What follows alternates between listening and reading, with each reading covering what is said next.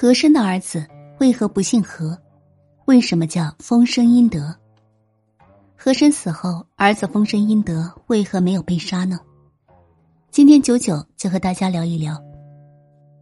丰绅殷德是乾隆帝宠臣和珅的嫡子。乾隆帝赐名丰绅殷德，迎娶十公主，成为额驸。史书上记载，和珅家中被查封的资产超过十亿。这可等同于清政府十年的税收。其罪当诛，和珅犯有弥天大罪，儿子丰绅殷德为何可以恩宠不绝呢？我们都知道，大贪官和珅，他是我们耳熟能详的清代人物。俗话说“龙生龙，凤生凤”，老鼠的孩子会打洞。和珅的儿子丰绅殷德，难不成也是一个八面玲珑、阴险狡诈的人物吗？错了。丰绅殷德可是一名佛系少年。乾隆四十年，和珅小宝宝的小宝宝诞生了。此时的和珅已经是御前侍卫、镇蓝旗副都统。次年，和珅被任命为户部右侍郎、军机大臣，官职升得很快。这个娃娃太旺夫了。乾隆四十五年，乾隆皇帝看着这个五岁的娃娃可爱的不得了，就给他取个名字，叫做丰绅殷德。意思就是福禄兴旺。如果直接叫何富贵、何德才，怎么能够显现出我们乾隆是一个文化人呢？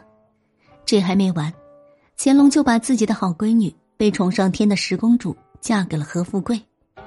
十公主的封号为固伦和孝公主，也生于乾隆四十年。此时的乾隆已经六十多岁。要知道，皇后之女才可以被封为固伦公主。嫔妃之女最多封为和硕公主，孝仪皇后之女为固伦和敬公主，纯妃之女仅仅为和硕和嘉公主。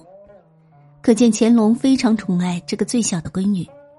据史料记载，我们的和孝公主长得非常像乾隆，年轻时非常喜欢穿男装，力气很大，可以拉弓搭箭、围猎射鹿。这究竟是娶了一个皇家公主，还是找了一个睡在我上铺的兄弟呢？婚后的丰绅殷德走上了开挂一般的人生。当年，准丰绅殷德在御前行走。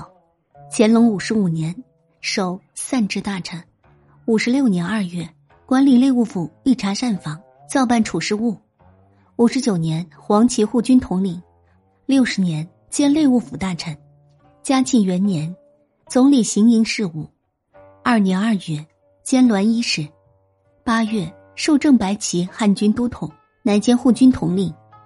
和珅在二十岁时还没有入宫侍卫，丰绅殷德二十岁时已经是内务府大臣，兼正黄旗护军统领了。嘉庆四年，太上皇乾隆驾崩，嘉庆趁机处死了和珅，并且抄家。据街坊传说，和珅家藏白银足足有八亿两，相当于乾隆年间十余年的财政收入，故称和珅跌倒，嘉庆吃饱。这明显是一句戏言。试想，嘉庆年间突然获得了十余年的财政收入，再败的人也可以再创辉煌，延续康乾盛世。